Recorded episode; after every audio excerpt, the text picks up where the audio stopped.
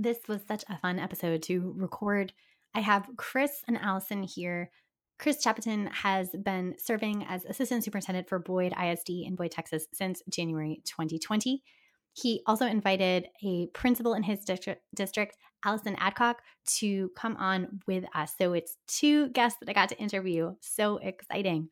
A little bit about Chris. He grew up in Farmington, Iowa, Irving and Keller, Texas, and completed an undergraduate degree in psychology at Abilene Christian University. After a 14 year career in student and worship ministry, public speaking, and starting churches, in 2011, Chris began working for Burleson ISD in Burleson, Texas, as a fourth and fifth grade math and reading special education teacher at JW Norwood Elementary School. He earned a Master of Education degree in Educational Leadership and Policy Studies from the University of Texas at Arlington, was promoted into administration in Burleson ISD, where he served as Academic Associate Principal at Centennial High School and Academic Associate Principal and Principal at Steam Middle School. Currently, he's pursuing a doctorate in educational leadership at Texas Tech University with an expected graduation date of May 2024. Chris is passionate about leading empowerment organizations, designing innovative instructional systems, and accomplishing both in the context of meaningful, team oriented relationships. He has been featured on the Teach Better, Aspire, Lead, Teachers on Fire, and many Voices of Grit podcasts. Furthermore, he was the parody writer and voice of Burleson ISD's school year launch videos from 2016 to 2019. And wife Heidi celebrated their 25th wedding anniversary on July 25th, 2022. They have five children Tori, is 21, Ryan is 15, Hudson, who's 12, Ava Grace, who's 10, and Sam, who's 7. They live in Boyd, Texas. There are two dogs, two cats, two snakes, and one goat. That is a fun family. Thank you, Chris, for that introduction that you have shared with us. That is amazing. Allison, I'm going to share a little bit about next.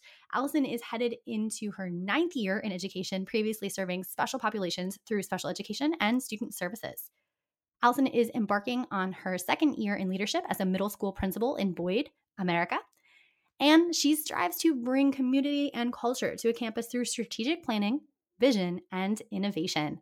Let's get ready to hear from Chris and Allison. This certainly is an amazing guest duo. I'm educational justice coach Lindsay Lyons, and here on the Time for Teachership podcast, we learn how to inspire educational innovation for racial and gender justice, design curricula grounded in student voice, and build capacity for shared leadership. I'm a former teacher leader turned instructional coach. I'm striving to live a life full of learning, running, baking, traveling, and parenting because we can be rockstar educators and be full human beings. If you're a principal, assistant superintendent, curriculum director, instructional coach, or teacher who enjoys nerding out about co creating curriculum with students, I made this show for you. Here we go. Allison and Chris, welcome to the Time for Teachership podcast. Awesome, Lindsay. Thank you so much. I'm so excited to be here. Thank you for having us. Of course. So I'd first like to name that I, I read your professional bios, but is there anything else that you just want to share with listeners to kind of kick off the episode, get them to know a little bit about you? What you got, Allison? Well, um, I am just excited to um, be a part of today. Um, as far as getting to know me, um, I do have, um, you know, 13 years of marriage under my belt, two kiddos that are in the school system right now, and I'm just excited to be here. Thank you, Lindsay. That is super impressive, Allison. um, you know, I've got a seventh grade boy and a 10th grade boy that are doing off-season football workouts uh, this summer in the heat. And for some odd reason, I have allowed them to talk me into doing the same. So I have found uh, myself either in the weight room, uh, which has been an adventure because I'm pretty sure I was their age the last time I lifted weights because let's be honest, weights are heavy. And uh, I've also, when it gets too hot, find myself on the basketball court and my knees aren't quite what they used to be. Uh, but spending time with with uh, my three boys because I've got an eight year old boy as well and then a 21 year old daughter working on a degree at Texas Tech to become a teacher, and a 10 year old daughter as well. And then uh, my wife and I will celebrate uh, wedding anniversary on Monday. Super impressed by your your family accomplishments here. And as a new parent myself, my my kid is turning five months on Saturday as of this oh, recording. Yeah. So I am very much looking forward to being as successful as you all are as parents. That's awesome. well, well, my my knees and my hamstrings say otherwise. So let's talk a little bit about the amazing work that you're doing and the vision that you have for your district. So I think the one of my favorite quotes of all educational anything is Dr. Bettina Love talking about freedom dreaming. She says their dreams grounded in the critique of injustice. And so, with that context in mind, what is your big dream for your district for curriculum and instruction? Um, you know, I'm going to come right back at you with a quote, Lindsay, um, because I think from a district standpoint, um, I could definitely answer that question. However, I'm going to give you a quote from a, a book called the Superintendent's Field Book that says, It goes without saying that you must develop your school's principles. You will succeed or fail as a leader based on the quality of the leaders that you put in place in schools. Good schools require good principals. The role of today's principal may have changed even more than yours, and today's principal must be a hands on leader of learning.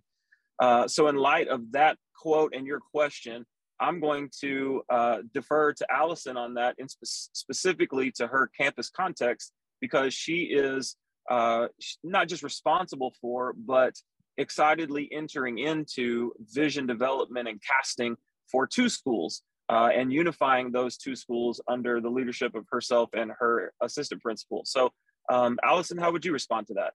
Yeah, so thank you, Chris. Um, so like he kind of said, we are rolling into next year with two campuses, our intermediate and middle school campus.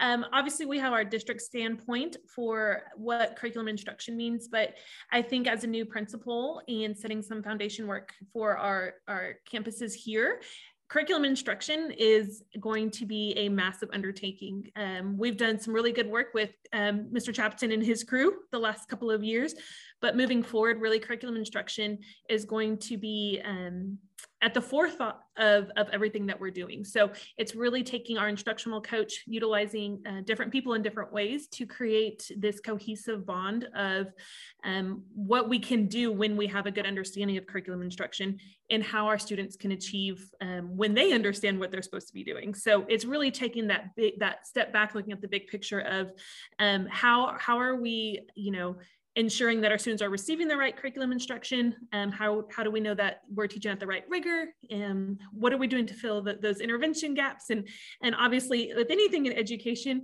what what are we doing to ensure that all students are learning? Awesome. I would, I would say from the district standpoint i'm going into year three now in our current mm-hmm. district and we've taken an, a, a vision approach of creating engaging learning. So creating has really focused on TEKS, learning targets, success criteria. Um, do we do we know our learning standards? Do we know the verbs in our learning standards? Do we know the actions in our learning standards? And and do we know what mastery demonstration looks like? And that was that was primarily the focus across the district of year one. Uh, along with that, our curriculum coordinators created uh, documents where you know they were uh, breaking TEKS apart. They were showing examples of what the verb might look like, uh, showing examples of what the actions might look like, and how to design instruction that aligns to the learning standards. As we moved into year two, then we we began to focus on assessment. And so we're we were in a context where assessing um, at the the level of uh, yes, the state assessment, but but also at the level of the verbs uh, was was a little bit of a new concept, and so we through the curriculum coordinators created unit assessments for math and reading courses, and then utilized that to model assessment creation for uh, for teachers. So year two was really the the year of assessment, some of which was summative, some of which was formative. Now, as we enter into year three, we're we're kind of I guess focusing on the middle of the sandwich and, and zooming in on instruction. Mm-hmm. I can't. I feel like I can't um, discuss and model instructional best practices too much until I can ensure that we're teaching at the level of the learning standard and we're assessing at the level of the learning standard or beyond um, based on student needs. And so uh, this has become the, the year of the instructional best practice. So for example, the elementary school is focused on small group instruction. Uh, the high school may be more focused on um, ensuring the, the level of the learning standard and reinforcing that from like a four a four level rubric approach.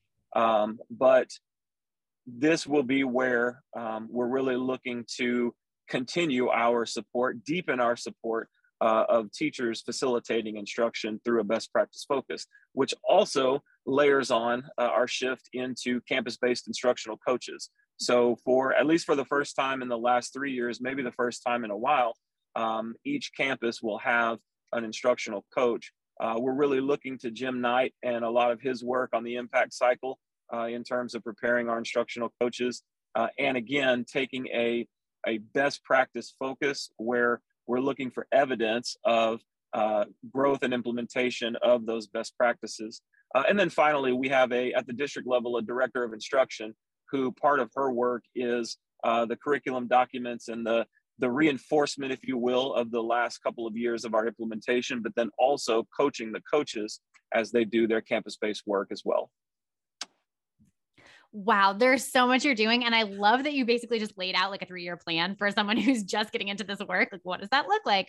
So I love that you're starting with standards. I feel like we have so many standards typically, right? That are like, CCLS and NGSS and the state standards and the content and the skills and all the things. And it's like, okay, first let's get real clear on like what are the priorities? What are the standards? I love that you moved to mastering next. How do we define what this looks like when you're proficient, when you're approaching?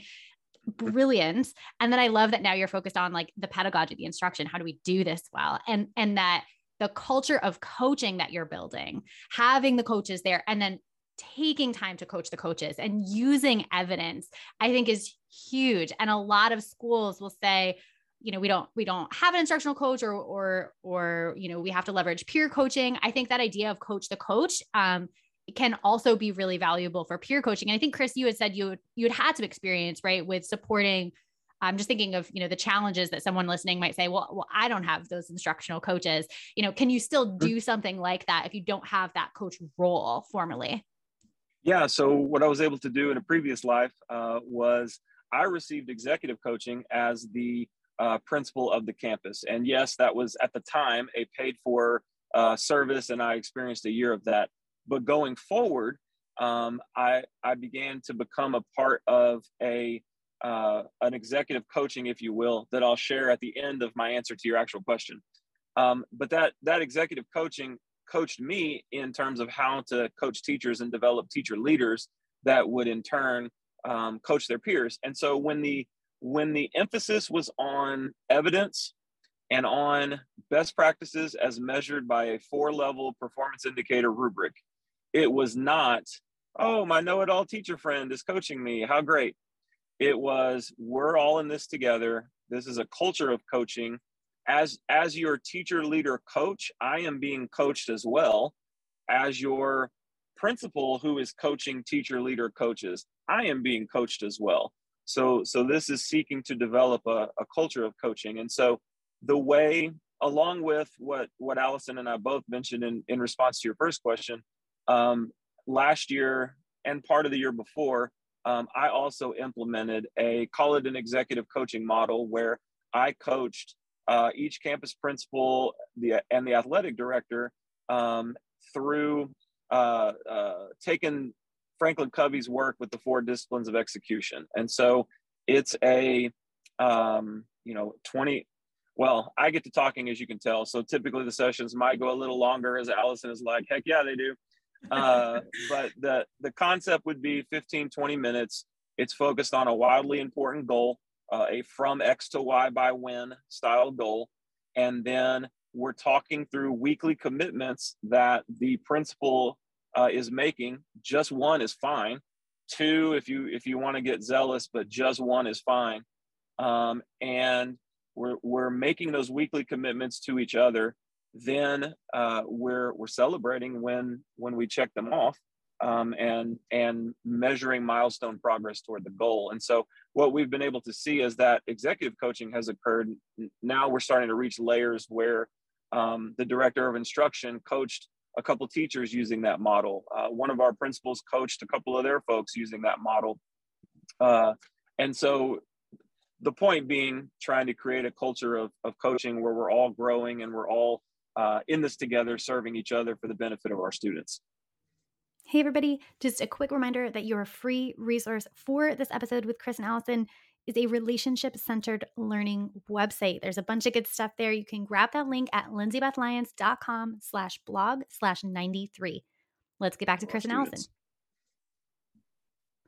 Excellent. And Allison, as you kind of see what's happening at the school level, I, I want to kind of like jump back just a second too to think we we dove right into like you know what can people do? I'm thinking you know like if we if we're doing all this stuff we're making all these changes district wide you know as the as an individual teacher in a school um you know are there are there challenges with that? Are there struggles that come up? Are there mindset shifts that need to be made that you kind of saw play out as those pretty large changes were were taking effect yeah, absolutely. And um, I think uh, specific to our our district and our campuses, it look it may look a little bit different than what you may see um, in other areas just due to our circumstances. However, um, I jumped you know right into our WIG sessions, and um, even as a recipient of a, a WIG session from central admin down to campus level level leadership, um, it took a lot of purposeful planning, a lot of um, a lot of intent with that um, to stay on track, to maintain those weekly meetings, to maintain my goals, and and you know really dive into if if my goal is going to change an outcome or not. Um, we can sit here and talk about um, you know X and Y by when, but if we're not going to um, formulate a change with that, then it's kind of pointless, right? So, moving that mindset down to my teachers as um, an interim principal was um, definitely something that uh, and Chris can kind of, uh, you know, support me on this. It, it was it was challenging because uh, we haven't had instructional coaching here. We've had instructional leaders. Our principals are obviously our instructional leaders, but we haven't had a mentorship model, and so it's something where our teachers really had to, you know, take a step back and say, okay, you're not in my room as a punitive measure. It is more of here I'm I'm supporting you. We are one in in how are we going to ensure that we're getting better so our students can get better. Yeah, that's such a great point about the punitive because I think a lot of times when we are in classrooms, like as leaders, when you're in, in a classroom, it becomes this punitive piece. Right. Um, I recently heard someone say, uh, like numerically speaking, the more that you're in, the the less that it feels punitive. Absolutely. Do you find that to be true? 100%. They by the end of the year I'm sitting on the ground watching their their lecture and and they think nothing of it. So and the more I'm in there the more um, our leadership is in there. It's absolutely uh, a very true statement. Okay, so that's that's a that's a big piece. Like just make it kind of normalize it, make it common. And then is there also I imagine there's a lot of foundation trust building. Like there's a foundation that has to be built before you can just kind of go in all of a sudden you're in the classroom all the time. Can oh, you yeah. speak a little bit to that and, and, what that looked like and and how you saw teachers a- adjust to that? Yeah. So for me, it was um, making sure that I was in every single PLC. Um, so it started at that level of, hey, I'm part of your group. Um, and then it turned into, hey, I'm part of your classroom. And then how can we plan to, to build that relationship? And so um, it was very intentional. We are creating more frequent PLCs, we're creating more deliberate PLCs. And how are we turning that work into um, our vision in our classroom? And so, really, my teachers just really caught on with that and they were accepting of that. And, and that's kind of where we took off. Excellent. Chris, did you want to jump in at all? Sorry, I directed those questions to Allison, but you are more no, than welcome. I, I, would just say two things. One of the, one thing I appreciate about Allison is she is high expectation and she is high support. So when you talk about uh, significant changes and and this is all happening during worldwide pandemics and um, the adjustments you know that that even um, rural schools are having to make in, in those regards um, you know she is and last year being in an interim role herself um, setting the bar high uh, and giving the why to that but then also walking alongside teachers and students to say, and here's how we're going to accomplish these things together, modeling and reinforcing that as a leader. I think one of the one of the ways that I try to, um, uh, I guess, lessen I'm not quite sure how to phrase it, lessen concern or oh my gosh, it's the assistant superintendent on campus, like that kind of stuff, is uh, singing and dancing and being loud um, that that is my my three prong framework to uh, to uh, enjoying my visits to campus. So it's his middle school mentality. Um, the the first day, even uh, this is I I joined the district uh, I think about a year before Allison did. My first day on what is now one of her campuses, I actually got in trouble by a teacher because I was loud in the hallway and there was a there was a test going on and I didn't know it. Um, and so the the teacher comes to get on to me and then it's like, oh, this is an adult. And it's like, oh, wh- who well, who is this? Which was awesome. Uh, but you know, whether it's um, singing songs or rapping in the hallway or high fiving kids or uh, just just being being loud and jovial on purpose uh, to you know infuse uh, fun and excitement into the school experience. I hope that that also helps folks understand that that when when we are about the business part uh, that you can know that my my heart is in the right place and my heart is that you know that we're unified and that we're about continuous improvement and that we're about the kids uh, so that's that and a guitar sometimes is how uh, how i approach evidence-based classroom walkthroughs etc that's excellent. I love it. And I think joy is such a huge piece that's often missing from these conversations, right? Like when we think about designing even just curriculum, um, Dr. Gholdy Muhammad, her her framework, her historically responsive literacy framework, uh, you know, she has like the four pieces that are in her book Cultivating Genius, but then she added like I've been watching her on Twitter and she added a fifth which is joy. And she's like this is often missing, right? We have to also talk about joy and we have to talk about joy from an equity lens, right? We can't always be talking about like this deficit, you know, of students and whoever we're talking about that have been historically marginalized whether that's race, ability, language identity, nationality, right? Like it has to be about joy. It has to be about celebration. It has to be like this balance of like critical inquiry and also like we're here to have fun and enjoy the experience of learning, right? Like that's so critical for kids to come back. I know at the high school level, you know, it, your parents don't drop you off. You come to school or you don't. And and a lot of times like my students, I remember this is embarrassing to say out loud, but I remember one class I taught, ninth grade class, uh, Global One, as my like third year of teaching. It was not engaging. And I had one student show up one day. It was just like mm-hmm. one student out of a class, a roster of 38. And I was like, what is happening? It was just a wake up call. Like, this class is not fun. we, we need to change some things.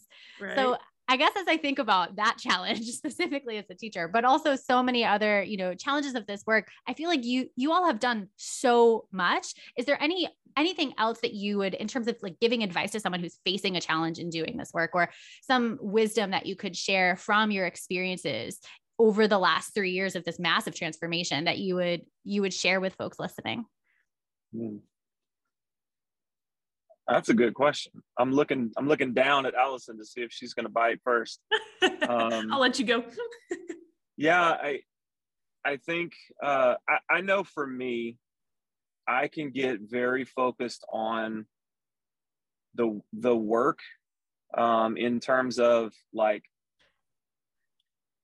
goals I want to accomplish or tasks that need to be done, and there is this constant this constant struggle between wanting to check all the boxes to get whatever it is, you know, the goal or the initiative done, and remembering that our work is about people.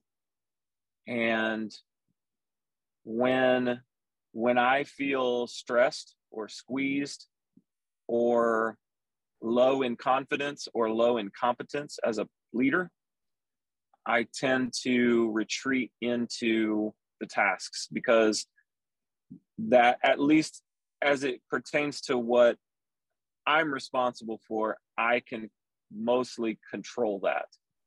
Whereas when I'm when I'm in a better place in terms of my own identity and my own uh, confidence and competence of the work, but also perception of myself, I find it easier to remember that the work um, is is with and through, you know, people that that I enjoy working with and that I enjoy being around and that I I want to grow to accomplish more in the field uh, than than I have. And so um, I think that you know I, I got to visit with uh, shout out to um, Vernon Wright, the right leader, the right speaker.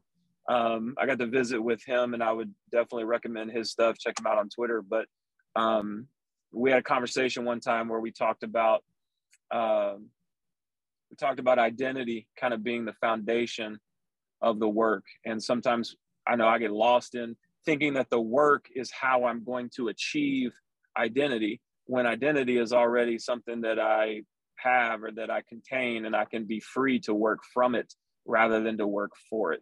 And so as a as a leader who's a three on the Enneagram, who loves him some mountains to climb and some things to accomplish, and you know um, those kinds of things.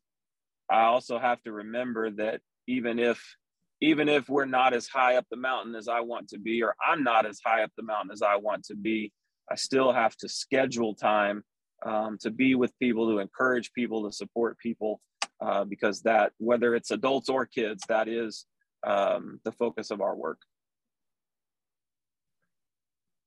Yeah, and I'll jump on to what Chris said. Um, I obviously am very early in my career as a leader and, um, and, and chris can kind of back this up as well.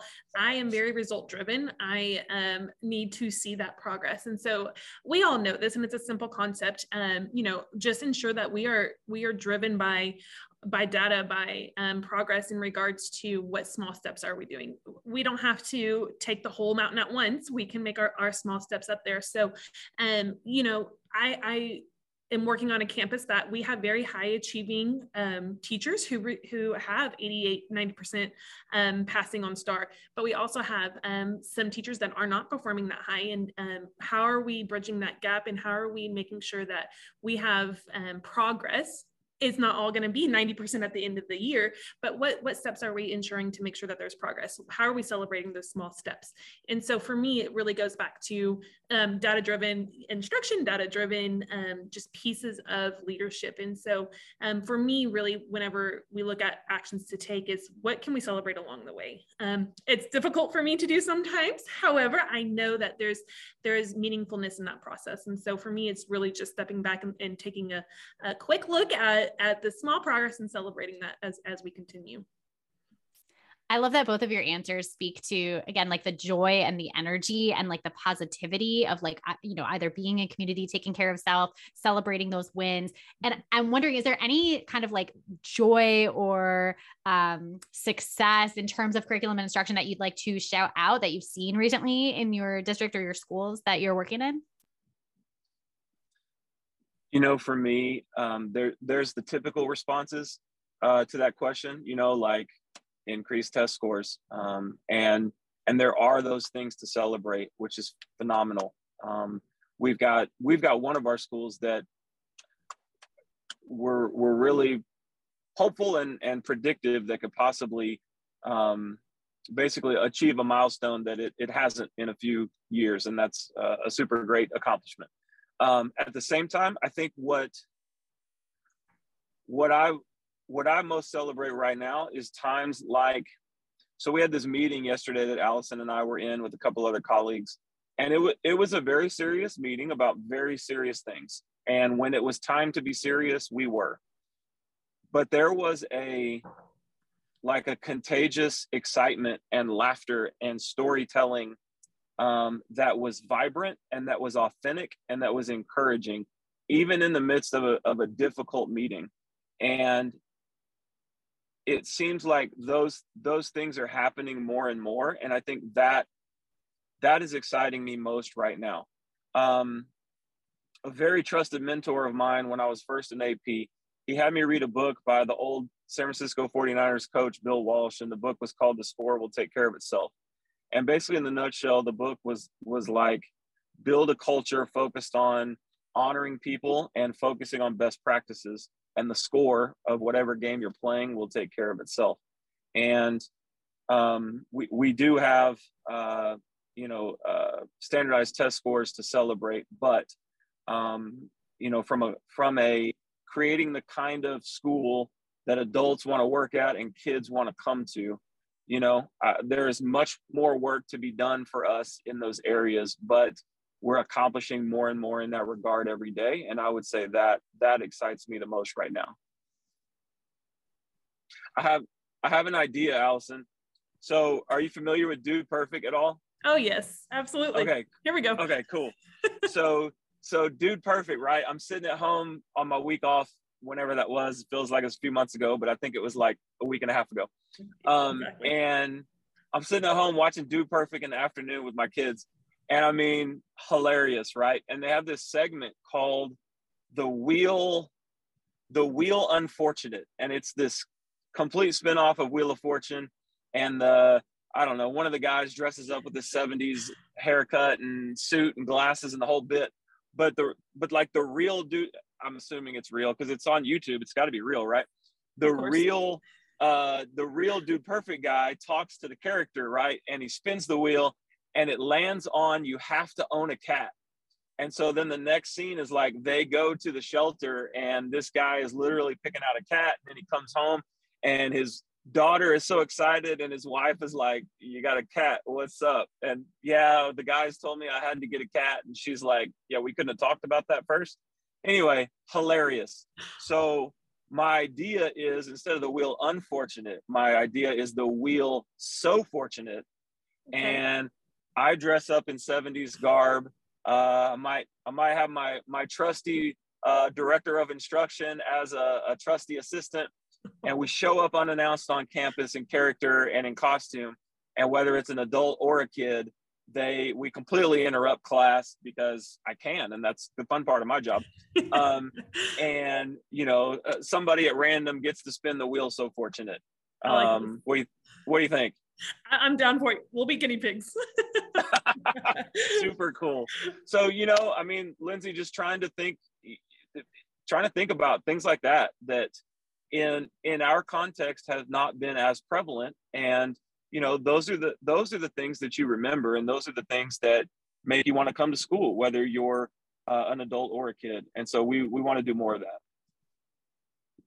I love that that idea just came to life on this podcast. So I'm really excited to follow up with you and see how this goes. I just want to be like the extra dude perfect person. And I think I'm a little bit past that opportunity. So I'm just trying to find ways to connect with kids. Yeah, that's it. I love it. Allison, did you have something to add to? I want to make sure you got a chance to. Oh, no, he, he covered okay. it all. Excellent. Uh, so, what about your what about your green circle stuff? Uh, yeah, yeah, yeah. And you know, I've dabbled in restorative practices for a couple of years just through my previous um, position. But um, you know, we recently went to a uh, a relationship learning conference. Oops, my apologies. And um, you know, I definitely look forward to implementing some some things like that moving into this year. Uh, I know this is curriculum instruction. However, we know um, instructional needs can't be met until our students' um, relationship needs are met. And so we're really excited to kind of lead that this coming up year. We have a, a special plan for our sixth grade class, and they're really going to be our, our, our, leaders of, of the implementation of relationship centered learning. And so, um, you know, making sure that we take care of those needs prior to our curriculum instruction needs, I think uh, will be exciting as we navigate this year. That's super exciting to hear. And I, I have a background in in bringing restorative practices to schools as well, and so it's just so critical. I think recently I've been kind of playing around with this framework of curriculum development, like thinking about the stages, mm-hmm. and it like it has to be every time I come back to the stage that comes first has to be that foundation, that relationship building, that restorative piece. Like mm-hmm. we have to have that space before we talk about the pedagogy or, you know, the standards and the rubrics and like all of it is so important, but you just can't get to that final place or even to level two, three, you know, anywhere until you have it. So I really appreciate you naming that. I think for anyone, and maybe this kind of goes into this question I was about to ask. So as a listener of the podcast if if people are listening thinking what do i do with all of this great stuff that we've just talked about? What's the next step that i take to kind of build that momentum? I think people could be at different stages of this. And so feel free to speak to any stage that you think you know someone might be in or if you know maybe the first step is identifying the stage and you know how would they do that? Um, feel free to to kind of give some advice here for any listeners about what to do as they kind of hang up the the airpods and and go about their day and try to make some change. I think for for me this coming year as a district leader the practical first step is to schedule time to do some of the things that we've been talking about. So if you if you really do want to do a wheel so fortunate like when are you going to do it? Put it on the calendar get it done um, you know it, there will always be uh, data to crunch. There will always be compliance reports to put together. Uh, there will always be that next email uh, to, to open and take action on. And those things are important in, in, in and of, you know, in the right place at the right time or whatever. But if you don't put it on the calendar to do the things that, that bring people joy, like you were saying, and that also bring yourself joy, it's not going to happen. Um, one of the things that we tried last weekend and we'll try it again this weekend is as a family taking roughly 24 hours and putting putting phones and iPads and Google Homes and Xboxes to the side and doing things together that bring us joy. Uh, just just you can you can make it without YouTube for 24 hours, I promise. Or me, you know, I, I can make it without that Instagram hit for 24 hours. Um, and so focusing on what what brings us joy as a family. And I think in our work the the same is the case, you know, setting aside some of those other things that are they might be important, but they're not as urgent as we think they are, and focusing on how can we bring joy to our people and to ourselves, um, whether it's uh, wheel so fortunate or or just just taking time to notice people and to talk to people and to call them by name and to learn about their families etc that's so critical. And i think i would argue too that when you do that for yourself and your family that energy comes into your workspace too and it just mm. enables you to be better at your job absolutely. And then and then going on that just kind of making sure that our community is is built um, you know prior to us receiving our kiddos back at school um, really figuring out how our community is going to reflect our vision and our goals for this year. And so um, making sure that we have those shared experiences and um, I want to say that team feeling as as a unique opportunity for me this year. You know, the two campuses under one leadership, and so just making sure that we have that that aspect and that trust there. That um, you know, our our shared experiences are better than our individual experiences. That's brilliant. I love that for for anyone at regardless of what stage you are at, right? As a leader in this curriculum development journey, just thinking about how do we create those joyful shared experiences, right? For ourselves and for our kind of culture building that we're doing because you can always use a tune up, right? You're not just like, oh, we did the culture thing, now on to curriculum and instruction, right? right? Like, yeah. I think it's so important at all stages. So that's brilliant. Um, and something that I, I think we've been kind of going back and forth between like kind of the personal and the professional this episode, which I absolutely love. And so I'm curious to know personally or professionally, what's something you've been learning about lately? Oh man. uh, personally, I think we've been learning, my wife and I together, and by proxy, our kids, on how to live lives of less hurry um, how how to be, and I say learning on purpose because it's hard, but um, learning to be less defined by how busy we think we are or how many things are on our to do list.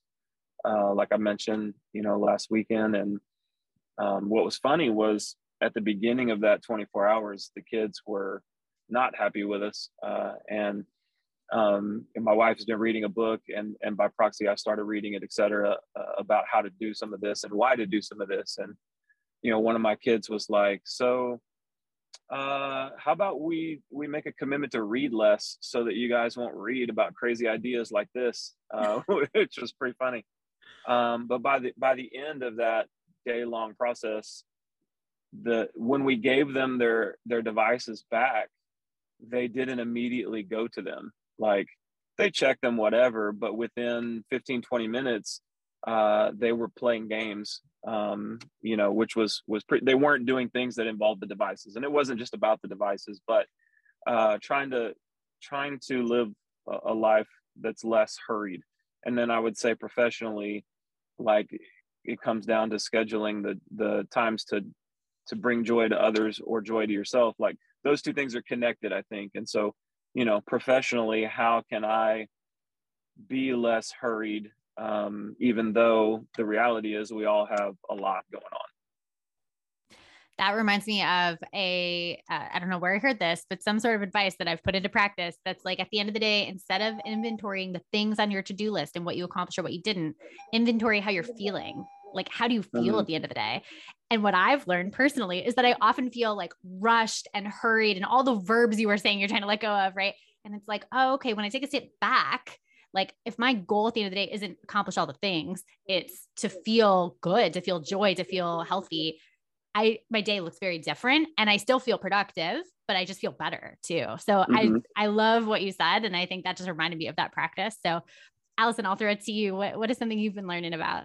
Yeah. So personally, I um, vividly remember a question that uh, Mr. Chappotin asked me at the end of the year at my um, end of the year evaluation. He said, "What are you doing for yourself?" And I said, "Well, I'll have to think about that." And I couldn't give him an answer. I was doing nothing for myself this summer, and so, um, ironically, this summer it was get my shoulder surgery taken care of. And so i've kind of been out of pocket for a while but it's allowed me the time to slow down to read my 20 books that i've wanted to read. And um, so personally what i've been learning is that you know it's okay to slow down sometimes and our lives don't have to function um, in a state of hurry kind of like what you both said. And so um, for me that that's what i've kind of been challenging myself with Beautiful. Oh my gosh, this is going to be so good for leaders to hear. And the last thing I'll ask is just where can people learn more about either your district, you individually, connect with you, um, just kind of follow the, the, great things that you're doing? For me, it's uh, Twitter and Instagram. Uh, C H R I S underscore C H A P P O T I N uh, in both places. I'm not as, I haven't posted as much as I, I have in the past, but um, some of that is just trying to be less tethered, but in terms of connection, those are great places.